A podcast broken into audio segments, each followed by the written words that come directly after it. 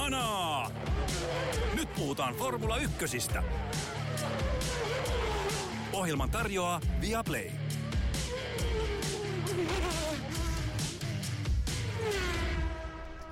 Uusi viikko, uusi jakso Hana on täällä jälleen kerran ennen kuin aloitamme. Syvimmät pahoitteluni viime viikon jakson välijäämisestä meillä iski sekä teknisiä ongelmia että sen päälle sitten aikatauluongelmia. Tämän vuoksi emme olleet eetterissä viikko sitten. Tauko venyi pikkaisen, toivottavasti annatte meille anteeksi, nyt jatketaan ja tänään vedetään niin sanotusti solona, koska Joonas – edustaa Ilta-Sanomia Budapestissa yleisurheilun MM-kisoissa ja kilpailut ovat tällä haavaa vielä kesken. Hän ei mikrofonin ääreen pääse, mutta toivottavasti on viikon päästä taas mukana. Toivon mukaan saadaan äh, asiantuntijavieras vihdoinkin mukaan tässä viikon aikana, mutta katsotaan miten nämä aikataulut ja muut menevät. En uskalla luvata nyt mitään. Mutta tänään kurk- kurkitaan pikkasen, että miten Kausi on mennyt tähän saakka, katsotaan kohti Sandvortia ja käsitellään uutisia sekä tuoreita puheenaiheita. Ähm, ja aloitetaan siitä, että missä tällä hetkellä ollaan, kuten te varmasti kaikki enemmän kuin hyvin tiedätte. Red Bull on dominoinut kuluvaa F1 kautta. Joka ikinen kilpailu on päättynyt Red Bullin voittoon. Sergio Perez on voittanut kaksi kisaa ja Max Verstappen loput kymmenen. Peräkkäisten voittojen ennätys meni siis rikki. Ja kauden vaiheilla on ollut erilaisia tenhoja ja teemoja, Aston Martinin vahva alku, Mercedeksen aaltoilu, Ferrarin tutut ongelmat ja McLarenin nousu.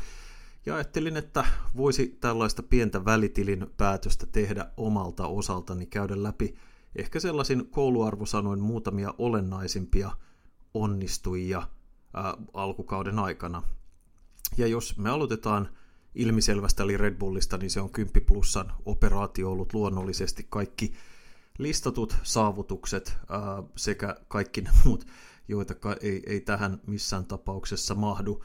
Red Bullin ylivoima on ainoastaan kasvanut tällä kaudella, ero muihin on kasvanut tällä kaudella. He keksi ensimmäisenä viime kaudella sen oikean kehityssuunnan autolle, ja se antoi heille myös mahdollisuuden jatkojalostaa sitä konseptia sillä aikaa, kun Mercedes, Ferrari – ja kumppanit oli vielä kiinniottomatkalla, ja se on ehkä Red Bullin saavutuksista kaikista komein, mitä heidän tähän kulukattorangaistukseen tulee ja, ja sen aerodynaamisiin ja testausrajoituksiin, niin ehkä loppukaudesta tai ensi kaudella näemme sitten, onko sillä lopulta ollut mitään vaikutusta tallin täydelliseen ylivoimaan. Ja kuljettajista tietysti Verstappen on, on ollut aivan omaa luokkaansa, mutta Peresin, niin kuin mä sanon joskus aikaisemmin tällä kaudella, mun mielestä hänen saamansa kritiikki on ehkä pikkasen kohtuutonta. Me tiedetään, miten armoton kakkoskuskin rooli on silloin, kun ykköskuskina on aivan tämmöinen ehdoton poikkeustalentti oman aikakautensa, ää, ikäkautensa sellainen ehdoton poikkeuslahjakkuus, niin kuin Verstappen on – samalla tavalla vaati aivan poikkeusyksilön pysyäkseen Lewis Hamiltonin kyydissä tai Ayrton Sennan, Alan Prostin ja mennään taaksepäin Nikilaudat ja kumppanit ja niin monet muut, jotka on dominoinut omia aikakausiaan, niin siinä, on, siinä kyydissä on todella vaikea pysyä. Ähm, jos ottaisi toisiksi parhaan arvosanan, mä antaisin Aston Martinille varmaankin arvosanan 9 tai 9,5 heidän aivan alkukautensa oli tietysti sensaatiomaisen hyvä Fernando Alonso viisi kertaa palkintokorokkeella ensimmäisen kuuden kisan aikana ja kuusi kertaa ensimmäisen kahdeksan. Sen jälkeen meno on pikkasen hiipunut. Jos Astonin arvosanaa jokin laskee, niin se, että Lance Stroll ei ole pystynyt tuomaan sitä kaivattua tulitukea, vaan ajelee keskikastissa ja napsii korkeimpia sijoituksia ainoastaan hyvin satunnaisesti. Ja se tietysti on johtanut siihen, että Aston, jolla oli kauden puol- noin puoleen väliin saakka, ehkä pikkasen vähemmän, niin selkeästi toiseksi nopein auto, niin he ovat pudonneet sitten jo 51 pistettä Mercedestä jälkeen. Mercedeksen huippusaavutukset on ollut huomattavasti vähemmässä. Lewis Hamiltonilla on neljä palkintosijaa tällä kaudella ja George Russellilla ainoastaan yksi, mutta heidän suoritusvarmuutensa, tasaisuutensa ja kuskikaksikon – välinen tasaisuus on, on hyvin ratkaisevia tekijöitä siinä. mutta Astonin kasvojenpesu viime kauden seitsemännestä sijasta täysi katastrofi maa-efektiaikakauden alkuun ja se tapa, miten he on onnistunut kääntämään sen kurssin ja nousemaan toisiksi, kolmanneksi, neljänneksi nopeimman auton paikasta taistelevaan ryhmään, niin on aivan vertaansa vailla tällä kaudella. Ja siinä mielessä on ihan hauskaa, että sitten jos ajatellaan, mikä on Aston Martinin semmoinen tietynlainen peilikuva, niin sehän on tietysti ollut McLaren, joka aloitti kauden aivan surkeasti vielä paljon huonommin kuin miten Aston tietysti on, on missään vaiheessa kaudella ajanut. McLaren oli aivan jämäsijoilla Lando Norris kaksi peräkkäistä 17 sijaa kauden alkuun ja Oscar Piastri keskeytys ja 15 sija ennen kuin sitten Australiassa alkoi kulkea ja autoa, autoa saatiin pikkuhiljaa hilattua vähäsen eteenpäin. Näytti jo siltä, että nämä paljon puhutut päivitykset ja uudet osat ja askeleet eteenpäin, niin onkohan ne sittenkin täyttä palturia, mutta kun tämän, tälle uudelle pohjalle saatiin Itävallan GPtä varten kokonaan uusia osia Norrisin autoon, niin se vauhti alkoi löytyä Norrisin sijat Itävallassa neljäs, Britanniassa ja Unkarissa toinen, ennen sitten tämän, tämän tota aerodynaamisten ongelmien aiheuttamaa seitsemättä sijaa Spaassa. Ja tietysti Piastri, joka alkoi vihdoin näyttää nopeuttaa neljäs Britanniassa, viides Unkarissa, kun hän sai ne uudet osat. Palkintosia oli hyvin lähellä ilman turva-autoa Britanniassa ja tietysti sitten kakkossia Belgian sprintissä osoittivat, että hän on, on paikkansa ansainnut. Mäkille ehkä arvosana olisi 7,5 tai 8 kohti kahdeksaa sen takia, että se alkukausi oli ihan hirveä, mutta nyt näyttää siltä, että he on löytänyt kehityssuunnan, jolla he voi jopa kauden päätteeksi olla toisiksi nopein auto. Toisiksi niiden pisteitä heille ei tule missään tapauksessa oleen, koska ero Mercedes on lähes 150 pistettä. Mutta se on sitten eri asia, kenellä on toisiksi nopein auto ja sillä on ehkä paljon enemmän merkitystä. Ja tässä, tässä litaniassa oikeastaan niin unohtuu melkein Ferrari ja Mercedes, joilla on kummallakin ollut hyviä hetkiä, mutta Charles Leclerc kolme kertaa palkintokorokkeella, Carlos Sainz ei kertaakaan. Sainz on suoriutunut kohtuullisen tasaisesti, sijoitusrivi on aika kiinnostava ennen Belgian keskeytystä. Siellä on yksi 12 sija ja muilta osin neljäs, kuudes, viides, viides, kahdeksas, viides, viides, kuudes, kymmenes ja kahdeksas niin hänen suoritusvarmuutensa on hyvä, mutta Ferrarin taktiset epäonnistumiset, Ferrarin strategiset valinnat ja yleinen sellainen epävarmuus omassa toiminnassa on leimannut. Et heille ei ole ihan täyttä käsitystä siitä, että miksi auto on sellainen, millainen se on. Ferrari pystyy yhdellä kierroksella saamaan autostaan irti aikaa jossa tai optimaalitilanteessa lähes yhtä paljon kuin Red Bull ihan, ihan optimitilanteessa, mutta se auto on liian ankara renkailleen ja se on liian herkkä olosuhde muutoksille, että sitä kärkeä löytäisi yhtä usein. Ja Mercedes on oikeastaan ihan samassa jamassa. Heidän tämä Diva 2.0-autonsa, niin syyhän sille, että miksi he luopu tästä nolla-sivupodin ratkaisusta esimerkiksi oli se, että kaikki simulaatiot näytti ja tuulitunnelikin näytti, että heitä on nappiratkaisu ja näin, kaiken pitäisi olla tosi hyvin, mutta ongelma oli se, että sen auton saaminen siihen tilaan, että se toimii siinä optimi-ikkunassa niin sanotusti, oli erittäin, erittäin vaikeaa. Siis tapahtui ainoastaan erittäin harvoin. Me nähdään välähdys Espanjassa ja viime kaudella Brasiliassa ja oli muutamia tällaisia tilanteita, että kun Mercedes oli just oikeanlaisella radalla, oikeanlaiset olosuhteet, säädöt osuu ja kaikki menee nappiin, niin silloin just ja just pystytään olemaan Red Bullin kyydissä, mutta sellainen auto ei ole kestävä pitkän kauden ajalle saavuttaa tasaisesti huipputason tuloksia. Ja, ja se on tietysti semmoinen asia, mikä me ollaan tässä nyt sitten saatu, saatu kauden mittaan nähdä. Ja mun mielestä sen takia ennen kaikkea Mercedes sen jälkeen, että miten he epäonnistuivat sen viime kauden jä, lupaavan lopun jälkeen jatkamaan siitä, niin mä antaisin heille arvosanaksi melkein 6 tai 6,5. Ihan pelkästään sen takia, että – he ei, he ei tunnu vieläkään ymmärtävän autoaan riittävän hyvin. Et se, se ero McLarenin on siinä, että he löysi ne omat heikot kohtansa, iski niihin kiinni, heitti alkukauden romukoppaan ja on nyt löytänyt hyvän kehityssuunnan. Ja Mercedes toisaalta tuntuu tuskailevan kisasta toiseen sen kanssa, että mikä on se suunta, mihin lähdetään, mikä on se oikea lähestymistapa ja kehityssuunta auton kanssa, että yhdessä kisassa tehdään näin ja toisessa kisassa tehdään toisin ja auto käyttäytyy arvaamattomasti lähes tilanteessa kuin tilanteessa ja yhtäkkiä pomppiminen on takaisin ja sitten se on pois. Ja Ferrarilla on pikkasen samaa vikaa ja siksi he ansaitsee aika paljon moitteita nykytilastaan. Ja kumman, kummankin arvosana on siellä kutosen seiskan korvilla, ei siksi, että ne tulokset olisi niin ihan skandaalimaisen huonoja, vaan sen takia, että heille ei tunnu vieläkään olevan ihan riittävän hyvää otetta siitä, että miksi heidän autonsa ei ole yhtä nopea kuin Red Bull, ja se on ehkä se suurin huoli heidän osat kaikesta. Jos siirrytään eteenpäin, niin seuraavaksi vuorossa varmaan ihan pisteitä katsotaan tietysti on Alpine.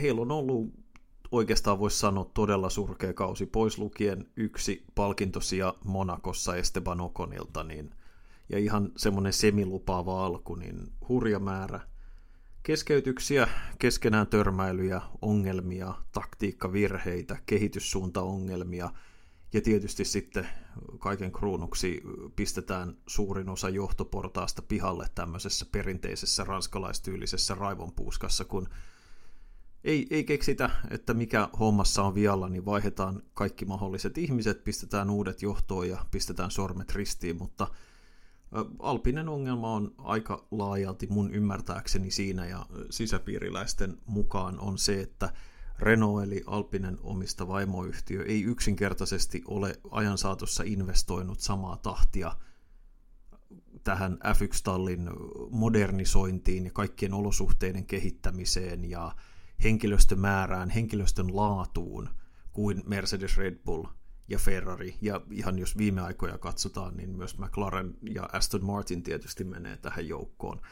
Ja silloin tietysti väistämättä putoaa kehityksen kelkasta, että jos me ajatellaan, että miten paljon Alpine näytti olevan McLarenin edellä kauden alussa ja nyt toisaalta Mäkillä on 45 pisteen verran keulaa tämän keskikauden rutistuksen ansiosta, niin se kertoo siitä, että miten isossa liemessä Alpine on, että he on nyt tavallaan yksin kuudenneksi nopeimpana autona siinä tämän peränelikon ja McLarenin ja muiden välissä ja siinä missä Mäkki on tehnyt sen loikan, että he voi ajatella, pystytäänkö me kuulumaan nyt jatkossa tähän toiseksi parhaimpien autojen joukkoon Mersun ja Astonin ja Ferrarin kanssa – niin Alpine on jäänyt tästä junasta ihan täydellisesti. Eikä oikeastaan mikään indikoi siihen suuntaan, että tämä asia olisi heidän osat muuttumassa ihan pois lukeen kilpailukohtaisesti silloin, kun heidän autonsa on täydellisessä ikkunassa ja just sille sopivalla radalla. Ja se on ihan valtava pettymys siihen nähden, että mitä heiltä odotettiin, mutta se on ollut myös Alpine ja Renault tenho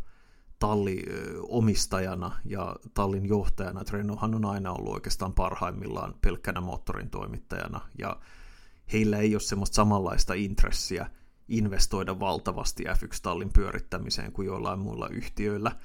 Ja se on sitten se seuraus, seuraus on semmoinen tietynlainen keskinkertaisuus, että Renault huippukaudet varsinaisena omana tallinaan on sieltä 2000-luvun puolivälistä Alonson kanssa, ja sekin oli lopulta – se oli kahden vuoden huippu ja se oli hyvin nopeasti ohi. Ja sitten Renault myi tallin ja sitten tuli nämä Lotus, Renault, kaikki mahdolliset hässäkät ja sotkut siinä. Ja, ja nykyisin tuntuu siltä, että Alpine on enemmän vähän sellainen markkinointiajatus kuin ö, oikeasti kilpailukykyinen F1-talli, että vähän käy sääliksi Ryan Reynoldsia ja kumppaneita. Mä en ole ihan, ihan varma, että tietääkseni mihin ne on rahansa lyönyt.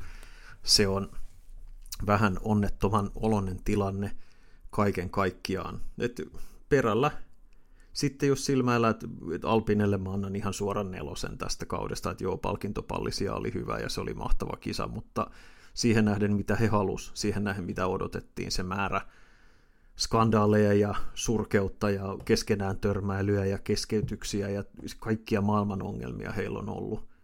Ja sitten sit vielä lopuksi se, että tavallaan Renault sorkkii liikaa tämän F1-tallin asioihin ja niin kyllä se on lähellä semmoista nel- nelosen ja vitosen välimaastossa, että ehkä Jussi just pääsee luokalta jatkoon loppuvuoden ajaksi, mutta ei, ei sen enempää. Jos käännetään katseet sinne perälle, siellä on Williams, Haas, Alfa ja Alfa Tauri. Williamsilla ja Haasilla 11 pistettä kummallakin, Alfalla 9 ja Alfa Taurilla siellä perällä kolme. Oikeastaan jos lähtisi melkeinpä käänteisestä suunnasta yllättäen, niin Alfa Tauri saa ihan suoraan nelosen. Aivan surkea kausi.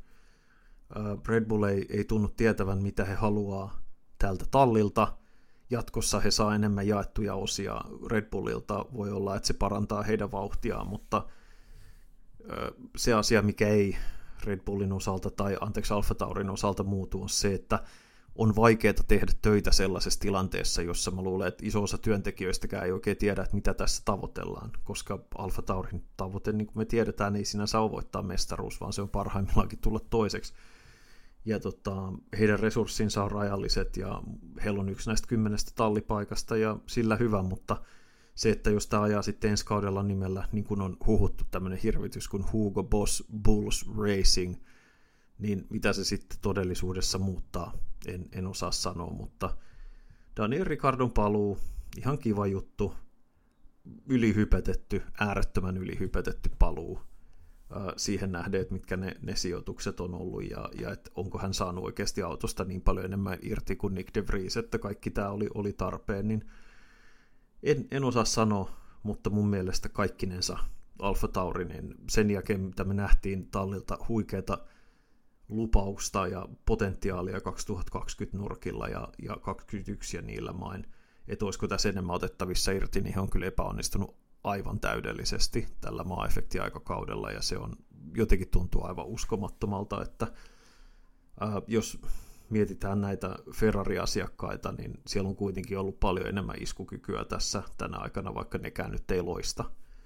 Ja siitä jos mennään Alfa Romeoon, niin Alfa Romeo viimeinen kausi ennen siirtymistä Haasin moottoritoimittajaksi, mainostajana siis, niin on myös ollut heikko.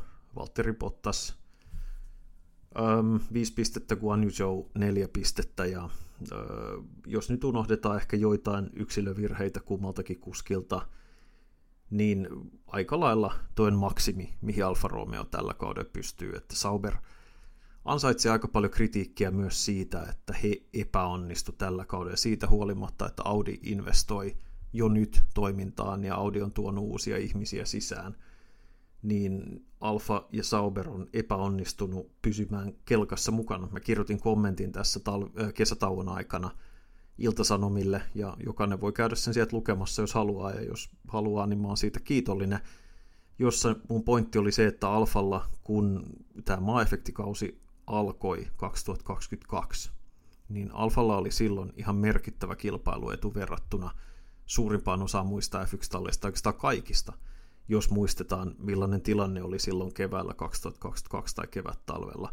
Alfallahan oli silloin ylivoimasti kevyin auto, ja se oli ainoa auto tiettävästi, joka oli lähelläkään sitä minimipainorajaa. Ja tota, iso syy sille, miksi se auto oli alkuvaiheessa niin nopea, oli se, että se oli niin, niin paljon kevyempi. Et jos on useita kilogrammoja kevyempi kuin muut autot, niin se aika hyvin kompensoi sitä, että jos muuten auto ei ole erityisen hyvä. Ja hyvin nopeastihan kävi selväksi, että Muut otti kiinni kauden edetessä, jos katsoo Alfan pistejakaumaa viime kaudella, ensimmäinen puolisko versus toinen, niin homma hyytyi jo viime kauden tokal puolikkaalla aika pahasti.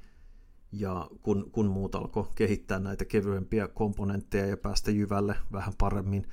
Ja samaan aikaan siis se, minkä Sauber teki väärin, minkä Alfa teki väärin, oli se, että heillä oli tämmöinen massiivinen kilpailuetu ja he ei pystynyt kehittämään autoa samalla tätä aerodynaamista puolta sellaisella tavalla, että kun muut painii sen paino-ongelman kanssa, ja he olisi voinut pistää kaikki paukut siihen, että nyt kehitetään tästä autosta ää, aerodynaamisesti ihan niin kuin kilpailukykyinen menopeli, mikä he olisi pitänyt oivaltaa heti aluksi, että se ei ole, koska he ties miten paljon se auto on kevyempi kuin muut. Ja silti parhaimmillaan tuli lainausmerkeissä vain vitossia – niin he haaskas ihan huikean etulyöntiaseman ja mahdollisuuden kehittää autoa. Vähän samaan, siis tämmöinen huomattava miniversio, tämä on vähän liiottelua tietysti, mutta jos ajatellaan, että miten paljon Red Bull oli viime kaudella edellä, niin heillä on myös se mahdollisuus, että vaikka he sai näitä testausrajoituksia, niin heillä oli niin iso se etulyöntiasema, että se ei haitannut, koska he, he tiesi mitä kehittää, mitä jalostaa, ja Alfalla oli periaatteessa samanlainen tilanne, vaikka heillä ei ollut läheskään tietysti yhtä nopea auto, mutta koska he tiesi, mihin pitäisi panostaa ähm, ja mikä heillä oli jo kunnossa, niin heillä oli, sanotaanko, mahdollisuus siihen, että hei, isketään tässä kiinni, kehitetään auto, löydetään ne oikeat suunnat, ja sitten yhtäkkiä meidän auto ei ole paitsi kevyt, niin kuin se on kohta muillakin mutta se on myös aerodynaamisesti paljon kilpailukykyisempi ja tehokkaampi. Mutta se tilaisuus jää käyttämättä, ja siitä yksistään mun mielestä Alfa me liikutaan jossain nelosen ja vitosen välimaastossa tässäkin tapauksessa. Kaksi viimeistä tallia, jotka käydään läpi, on tuon peräpään kaksi parhaiten suoriutunutta tiimiä, eli tietysti äh, Haas ja Williams molemmilla 11 pistettä alkukauden aikana, mutta hyvin erinäköiset suunnat mun mielestä. Haas poimi pisteensä oikeastaan kaikki alkukaudesta, ja ehkä vähän semmoisista tilanteista tuli vähän keskeytyksiä, mutta auto oli kilpailukykyinen, varsinkin Saudi-Arabiassa, Australiassa. Australiassa tuli joitain keskeytyksiä, mutta siitä huolimatta. Um, ja mitä pidemmälle kausi on mennyt, niistä vaikeampaa on ollut. Ja mikä on käynyt selväksi tässä kauden aikana on se, että Haasilla on myös erittäin sellainen vain hetkittäin optimiikkunassa toimiva auto, ja se on ollut osa syy siihen, että miksi Niko Hylkenberg on ajanut esimerkiksi ihan loistavia aikaa-ajoja ja ollut Q3 useaan otteeseen, päässyt sinne loppuvaiheeseen mukaan ja taistelu yllättävän hyvin, ja sitten kun kisa alkaa, niin Haasin auto keittää renkaat todella nopeasti. Hyvin nopeasti ollaan tilanteessa, että pitää nostaa jalkokaasulta ja sitten auto romahtaa perälle, ja Kevin Magnussen, jolla on ollut sitten vähän vaikeampaa muutenkin, niin hän on ollut pääasiassa siellä perällä noin jo valmiiksi. Ja Haas ei ole pystynyt haastamaan. Että me katsotaan nyt viimeiset sitten Kanadan GP, niin paras sijoitus kilpailussa on 13 Unkarissa. Se kertoo ihan hirveän paljon siitä, että miten vaikea tilanne Haasilla on. Että se kehitys oikeastaan kulkee siinä mielessä taaksepäin, että auto ei kehity ja he ei ole löytänyt kunnolla syytä siihen, että miksi he, heidän autonsa sytyttää renkaat nopeasti ja kuluttaa ne nopeasti – samaan aikaan kun muut on pystynyt kehittämään autoja ja menee eteenpäin. Ja se on tietysti ihan valtava ongelma Haasille, kuinka paljon he haluaa satsata enää tämän kauden kehittämiseen, että jämähtääkö ne sitten tonne ihan perälle, vai pyrkiikö ne sitten korjaamaan näitä asioita pääasiassa katsomalla eteenpäin. Mä antaisin Haasille ehkä tälleen kiltisti niin kuin seiskan, että vaikka viime kauteen nähden ei kulje niin hyvin – ja kehityssuunta on huolestuttava ja loppuarvosana saattaa huonontua, niin silti se, että Haas pystyy edes tarjoamaan meille jotain hyvää aika-ajoissa ja on pystynyt keräämään pisteitä enemmän kuin Alfa ja Alfa Tauri, niin siinä on jo jotain. Ja he pystyy tappelemaan tästä 7-8 sijasta valmistajien sarjassa. Se on tietysti rahallisesti iso asia ja, ja tota, Haasilla on, on siinä mielessä ihan mielenkiintoinen tilanne edessä, mutta heidän täytyy löytää joitain ratkaisuja tämän auton kriittisiin ongelmiin. Ja viimeisenä otetaan Williams, joka saa arvosanaksi 8,5. Ähm, ihan minnekään 90-osastolle ei mennä ihan niin hyvin tämä kausi ei ole mennyt, joskin seitsemäs sija on, on yli heidän odotustensa ja he on itsekin myöntänyt sen. Williamsin auto on, on edelleen erittäin suoranopea, erittäin liukas, mutta ei sitten taas kauhean hyvä mutkaisilla osuuksilla, mutta parhaimmillaan me ollaan nähty ihan loistavia suorituksia pitkälti, kiitos Alex Albonin. Josh Sargent on ollut ihan okei, okay, mutta pääasiassa siellä peräpäässä, että Williamsin auto on hyvin olosuhderiippuvainen, että edelleen on tilanteita, jossa körötellään hitaasti siellä letkan peräpäässä eikä olla kilpailukykyisiä, mutta sitten toisaalta esimerkiksi mitä nähtiin Kanadassa Albonilta tai Unkarissa, se ajamisen taito, kilpailutaito ja toisaalta, että miten saadaan autosta maksimi irti, niin se ehkä se ero just, mikä korostuu Haasiin ja molempiin alfoihin on, on se, että Williamsin auto on aidosti hyvä jossain.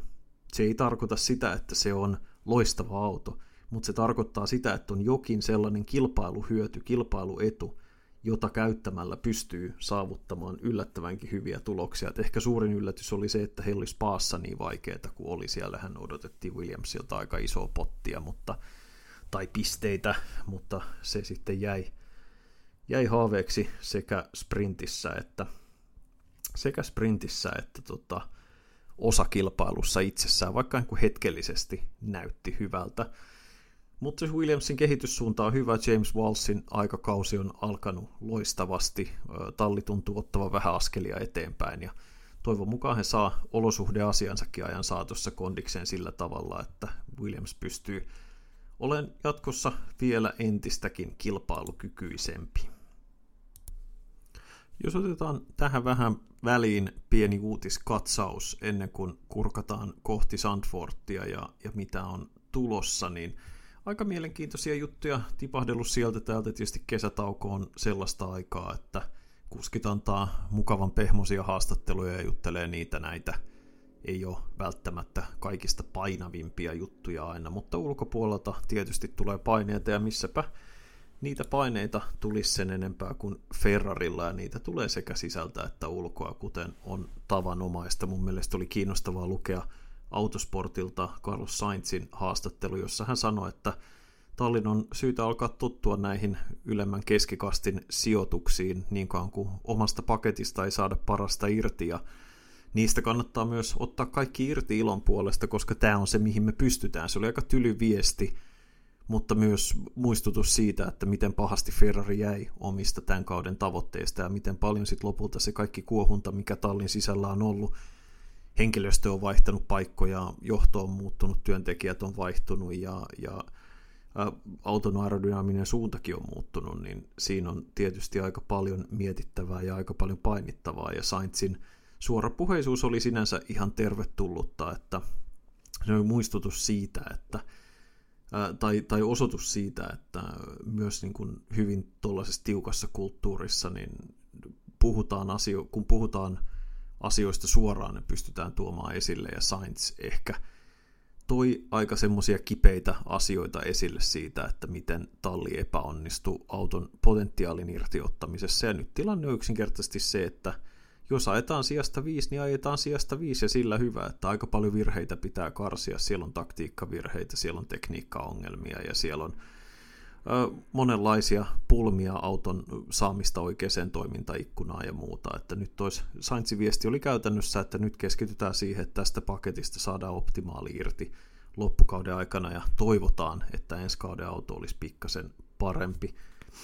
Se, mikä oli mun mielestä ihan kiinnostava uutinen tässä – taisi olla reilu viik- noin viikko sitten, niin Formel1.de-sivustolla entinen F1-kuski Mark Surer antoi haastattelun, jossa kertoi, että Ferrarilla vallitsee pelon ilmapiiri.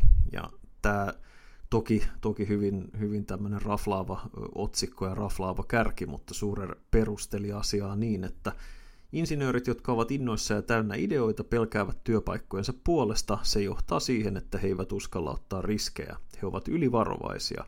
On suuri kunnia olla Ferrarilla töissä, mutta harva uskaltaa vaarantaa asemaansa. Ihmiset eivät uskalla puhua rehellisesti tai sanoa vastaan, koska he pelkäävät saavansa potkut. Ja toihan on usein ongelma tai kulttuurillinen ongelma tämmöisissä hyvin hierarkkisissa systeemeissä ja me tiedetään jo menneisyydestä, että Ferrarilla on usein ihan jo lähtien siitä, että Niki Lauda, joka 70-luvulla siirtyessään Ferrarille ja testatessaan autoa, sanoi Enzo Ferrarin pojalle Piero Lardille, että tämä auto on ihan surkea, niin Piero Lardi kääntyi ja sanoi, että noin ei voi sanoa Ferrarista ja piste. Ja Niki Lauda vastasi siihen, että mutta kun se on surkea – ja sitten lähdettiin tekemään töitä auton eteen, mutta se vaatii ihan äärimmäisen auktoriteetin ja äärimmäisen tilanteen, että mitään tuollaista voi tehdä, kun yhtiön toimintakulttuuri on sellainen, että pomot on oikeassa ja muut on väärässä, kunnes sitten ne pomot, niin kuin me Matti ja Pino tuosta huomattiin, niin saa lähtöpassit. En sinänsä ole tästä yllättynyt, vaikka Suurerin puheet pitäisikin paikkansa. Mahdotontahan se tietysti on sanoa, että onko tämä vaan raflaavaa puhetta vai onko enemmänkin, mutta jollain lailla mä en ihan hirveän paljon siitä yllättyisi. Kauden 2024 kuskimarkkinat etenee hyvin hitaasti ja hiljaisesti. Se on tietysti aina mun kaltaiselle ihmiselle iso pettymys. Mä rakastan näitä tallipaikkaspekulaatioita ja kuskivaihtoja ja yllättäviä sopimuksia viime kausi tarjosi meille ihan hirveästi tällä saralla. Ja oikeastaan se, mihin meidän on ollut toistaiseksi tyytyminen, on lähinnä tällaista teoreettista, teoreettista pohdintaa ja mietiskelyä, ja, ja tota, niin se ei tietysti ihan hirveän paljon lohduta, mutta sanotaanko, että yksi tällainen nimi, joka pyörii aika paljon spekulaatioissa ja, ja mikä on nyt kuumentunut monella tapaa, on Alex Paluu, eli Indikaarin todennäköisesti pian kaksinkertainen maailmanmestari, eli hän on tekemässä hyvin selkeät oharit McLarenille, niin kuin me juteltiin Joonaksen kanssa tuossa taannoin. Hän on ilmoittanut, että aikoo, ää, aikoo sittenkin jatkaa Chip Ganassi Racingilla Indikaarissa. Chip Ganassilla on perinteisesti ollut Pensken kanssa nopeimpia autoja Indikaarissa ja McLaren sitten siinä viimeiset pari vuotta ollut kolmanneksi tai neljänneksi nopein auto. Ja paluu, joka teki vuosi sitten hyvin dramaattisesti sopimuksen McLarenin kanssa ja suututti Ganassin on nyt sitten näköjään kääntänyt päänsä osittain varmastikin sen takia, vaikka tätä asiaa ei ole julkisuuteen sanottu, niin sen takia, että McLarenilla Oscar Piastri löi aika komeasti läpi, ja Lando Norrisilla on tietysti vielä pari vuotta kattava sopimus nyt ainakin, niin Mäkillä ei yksinkertaisesti ole paikkaa hänelle.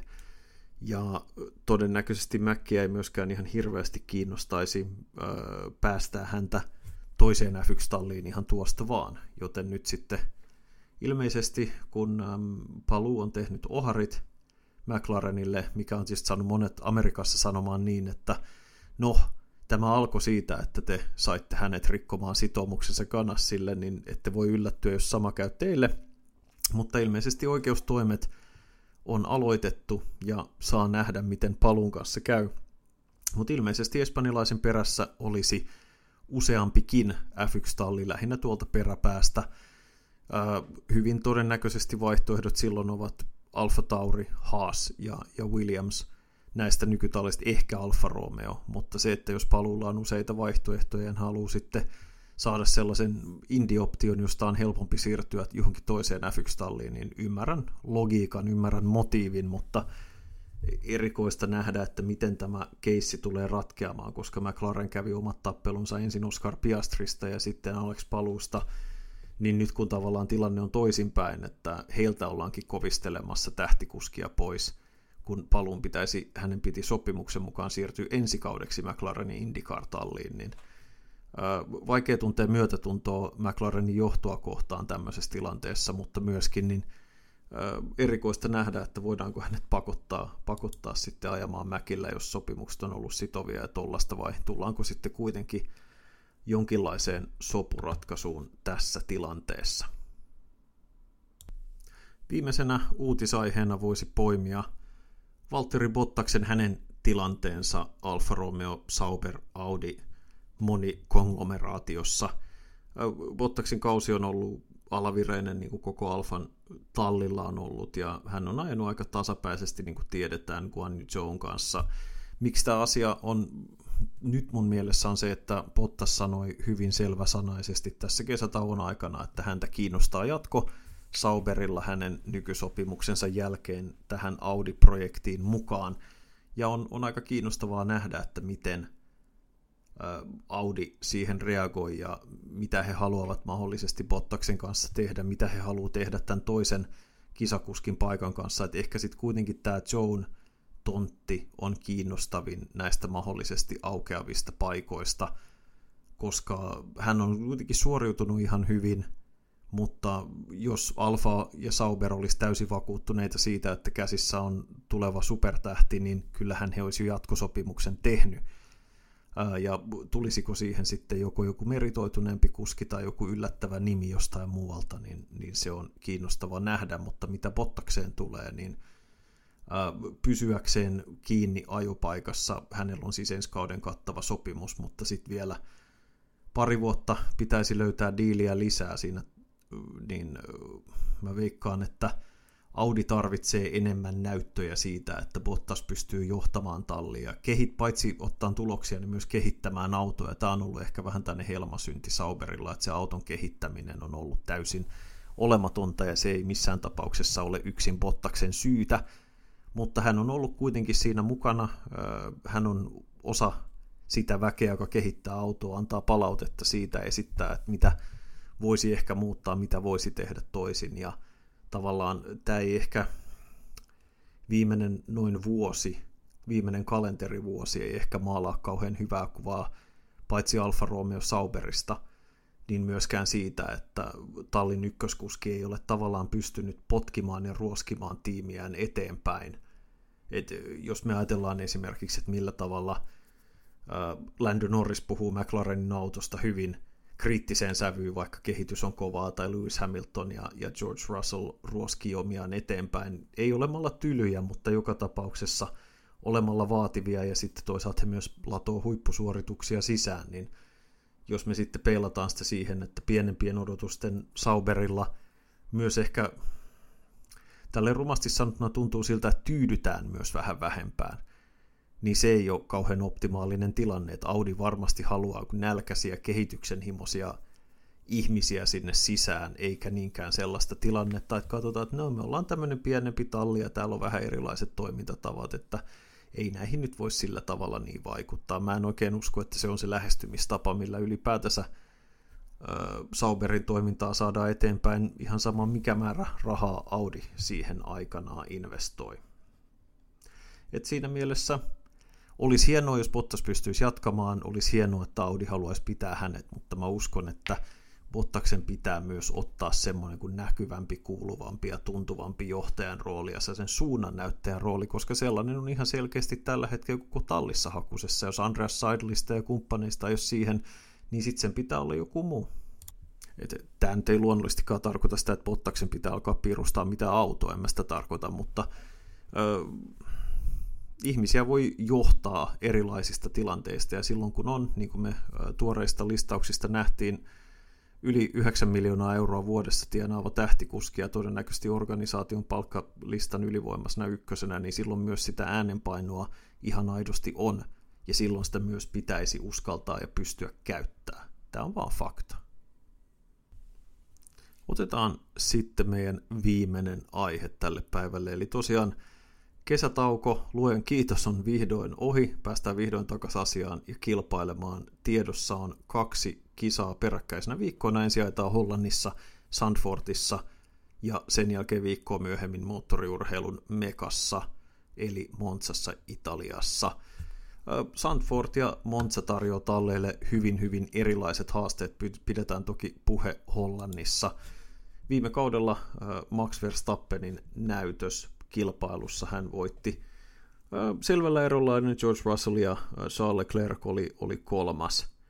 Ja hyvin kiinnostava kilpailu, kiinnostavat asetelmat tässä, koska tässä me päästään näkemään ensinnäkin, että onko ihan koko kesätauon aikanahan ei tietysti tallit saa tehdä töitä, mutta jonkin aikaa kyllä, mutta myös se, että miten tämä Sandfortin vähän erilainen rataprofiili verrattuna ennen kaikkea Spaahan, Silverstoneen ja Itävaltaan viimeisestä neljästä kisasta, niin miten se vaikuttaa tallien välisiin voimasuhteisiin. Et varmastikin tietysti on niin, että Red Bull on selkeä ykkössuosikki, Max Verstappen kotiyleisön suursuosikki ilman ongelmia erittäin lähellä voittoa voidaan ennustaa jo nyt näin tämmöisen super hot tarjoon tähän pöytään. Mutta heidän takana mikä se marssijärjestys on, että olisiko tämä se kilpailu, ja mä veikkaan, että tämä on se kisa, jossa me nähdään Aston Martinilta parempi esitys kuin mitä ollaan vähän aikaa nähty, koska Astonin auto on ylivoimaisesti parhaimmillaan hitaissa mutkissa, keskinopeissa mutkissa. Ää, toki toki tota niin, Sanfortissa on pitkä, pitkä pääsuora, jota edeltää tämä lähes ovaalimainen kaarremutka, jossa vaatii suoranopeutta, mitä Astonin autossa ei kauhean paljon ole verrattuna muihin – mutta sitten tämä muut osat, Tartsan mutka, ensimmäinen mutka ja, ja sitten nämä sen jälkeiset vähän syherryt yhdistelmät, niin selvästi pelaa Astonin laariin. Tämä voisi olla sellainen kisa, jossa Fernando Alonso palaa palkintokorokkeelle ja voitaisiin nähdä Lance Strolliltakin vahva esitys. Mitä Ferrari ja Mercedekseen tulee, niin mä ajattelin, että mä käyttäisin Hungaroringia jonkinlaisena viitekohtana. Toki ei näitä ihan samanlaisia ratoja ole, eikä mitkään olekaan, mutta paljon sellaisia keskinopeita mutkia, jonkun verran hitaita mutkia, yksi iso pitkä suora, mutta ei sen enempää. Ja kun oltiin Unkarissa joitain viikkoja sitten, niin silloin tietysti Lewis Hamilton ajo sensaatiomaisesti paalulle. George Russell silloin ongelmien takia jäi taas ihan, ihan perälle. Ja toisaalta Ferrarit oli aika heikkoja aikaa, jossa Carlos Sainz 11, Charles Leclerc 6 ja lopputuloksissa tietysti Hamiltonin lopulta neljäs Russell nousi upeasti kuudenneksi ja Ferrarit jäi sijoille 7 ja 8. Ja joskaan mitään ei voi vetää yksi yhteen yhtäläisyysviivoja, mutta mä uskoisin, että Hollannin radan profiili on sellainen, että se ehkä sopii Mersulle vähän paremmin kuin Ferrarille, jollei Ferrari pääse ihan siihen optimi-ikkunaan. Ja tietysti tässä joukossa Astonin ohella vaikuttaa McLaren, joka yllätti Hungaroringillä. Heiltä ei odotettu käytännössä mitään. Lando Norris jo toiseksi ja Oscar Piastrikin viidenneksi, vaikka keitti renkaansa aika aggressiivisella ajolla siinä alkuvaiheessa. Että pystyykö he löytämään toisella tämmöisellä aika paljon hitaita mutkia sisältävällä radalla sitä nopeutta sitten kuitenkin. Mä luulen, että Sanford saattaa olla vaikeampi Mäkille sen takia, koska todellisuudessa, niin kuin Lando Norris sanoi Hungaroringista, niin siellä ei ole juurikaan superhitaita mutkia. Siellä on paljon sellaisia keskinopeus, alemman keskinopeuden mutkia, missä heidän autonsa on sitten ihan ok, mutta se, missä he on todella suurissa vaikeuksissa, on semmoista niin neulan silmämutkat ja muut semmoiset aika kaposet paikat ja, ja tiukat paikat. Ja niitä on ehkä Sandfortissa pikkasen enemmän kuin Hungaroringillä, että siellä on useampia semmoisia vähän syheröisiä yhdistelmämutkakohtia, jotka ei ole kauhean nopeita, ja se voi olla, että se on Mäkille vähän vaikea paikka – mutta jos heidän kehitysaikataulunsa, tämä siirretty kehitysaikataulunsa pitää kutinsa, niin toisaalta heillä pitäisi olla vielä se 25 prosenttia niitä uudistuksia, päivityksiä tulossa, että miten se vaikuttaa auton ajettavuuteen, se on sitten ihan oma lukunsa. Ja Mäkki on siinä mielessä taas todella kiinnostava. Mä uskon, että he on Montsassa parempia kuin Sandfortissa, mutta kuka tietää, toi Hungaroringin suoritus oli suuri yllätys kaikille ja, ja tota, tarjosi kisaan paljon uutta, ja tietysti Astonillähän Hungaroring, jossa heiltä odotettiin ihan jymypottia, niin sitten Alonso oli yhdeksäs ja Stroll kymmenes, että siinä mielessä tietysti kuinka enteellinen äh, Hungaroring on, Aston varmasti toivoo, että ei ollenkaan, mutta mä veikkaan silti, että nyt me tullaan näkemään heiltä skarppaus. Tää, ihan, ihan sen perusteella, mikä mun käsitys on Astonin tilanteesta, niin heillä pitäisi olla parempi ote ote tuohon autoon nyt ää, ja, ja siihen, että mikä kehityksessä meni tässä kesän aikana pieleen, niin uskoisin, että sieltä nähdään parempaa. Et Williamsille tämä tulee hyvin todennäköisesti olemaan vaikea rata, vaikka siellä on toi, että Williamsin kohdalla, koska siellä on tämä yksi massiivinen suora ja sitä edeltävä nopea viimeinen mutka, niin olisiko mahdollista, että nähtäisiin sellainen, että jos Williams pystyy nousemaan – yllättävän korkealle sijalle joko aikaa jossa tai, tai sitten kisassa taktiikan kautta, että silloin se Alex Albonin suuri vahvuus, ihan samalla tavalla kuin nähtiin Kanadassa ja nähtiin Unkarissa, että se auto ei ole oikeastaan yhtään nopea muuten siellä radalla, mutta sen suoranopeuden ansiosta, koska on vain yksi pitkä suora, niin sitten Albon pystyy puolustamaan, puolustamaan, puolustamaan ja ottaa pisteet, että mikään muuhan tuossa mikään muuhan ei, ei sinänsä puolla Williamsin onnistumista. Mikään ei puolla sinänsä Williamsin onnistumista, mikään muu kuin se, että Albon oli 11, hän oli 11 Unkarissa vastoin oikeastaan mitään odotuksia ja Sargent joutui keskeyttämään, mutta hän, hän on vielä vähän keskeneräinen ja raakille kuskina. Että, mutta siinä on yksi potentiaalinen yllättäjä. Um, teoriassa Alfa Romeolla voisi olla asiaa Bottas yleensä tämmöisillä vähän syheröisemmillä, teknisemmillä radoilla Alfa on saanut autosta vähän enemmän irti ihan sen takia, että se auton balanssi on ilmeisesti ihan hyvä. Se ei vaan ole, auto ei ole kauhean hyvä, mutta ainakin se on tasapainossa, joka tekee siitä helpomman ajettavan tällaisissa olosuhteissa ja, ja silloin ei ehkä sitten häviä niin paljon siinä, että se auton – suora nopeus ja nopeiden mutkien nopeus ei ole mitenkään kaksinen, että ihan kiinnostava taistelu tulee siellä pisteiden peräpäässä ja sieltä, sieltä hänniltä. Ja on, on tosiaan kiinnostava nähdä, että mitkä muut tallit pystyy tuomaan sitten jotain, tuleeko sinne jotain uutta, jotain päivityksiä, jotain odottamatonta sellaista, mikä sitten vaikuttaa, mitä se olisi silloin joko tämä taistelu Red Bullin takana tai sitten pisteiden häntäpäätaistelu, mutta paljon potentiaalisia käännekohtia kaikilla näillä alueilla. Ensi viikolla palataan normaaliin aikatauluun toivon mukaan ja saadaan, saadaan taas täysmiehitys paikalle niin paljon kuin mä tykkäänkin pajattaa ja höpöttää teidän korviin yksin kolme varttia putkeen, niin toivottavasti ei jouduta tekemään sitä ensi viikolla myös kaikesta huolimatta. Lämmin kiitos kaikille kuulijoille, kiitos kommenteista, kysymyksistä. Toivottavasti teillä on ollut mahtava kesätauko, toivottavasti te odotatte kisoja yhtä innokkaasti kuin minäkin. Oli tilanne ensi viikolla mikä hyvänsä, niin ensi viikolla pistetään taas kerran hanaa siihen saakka. Kiitos ja moi moi.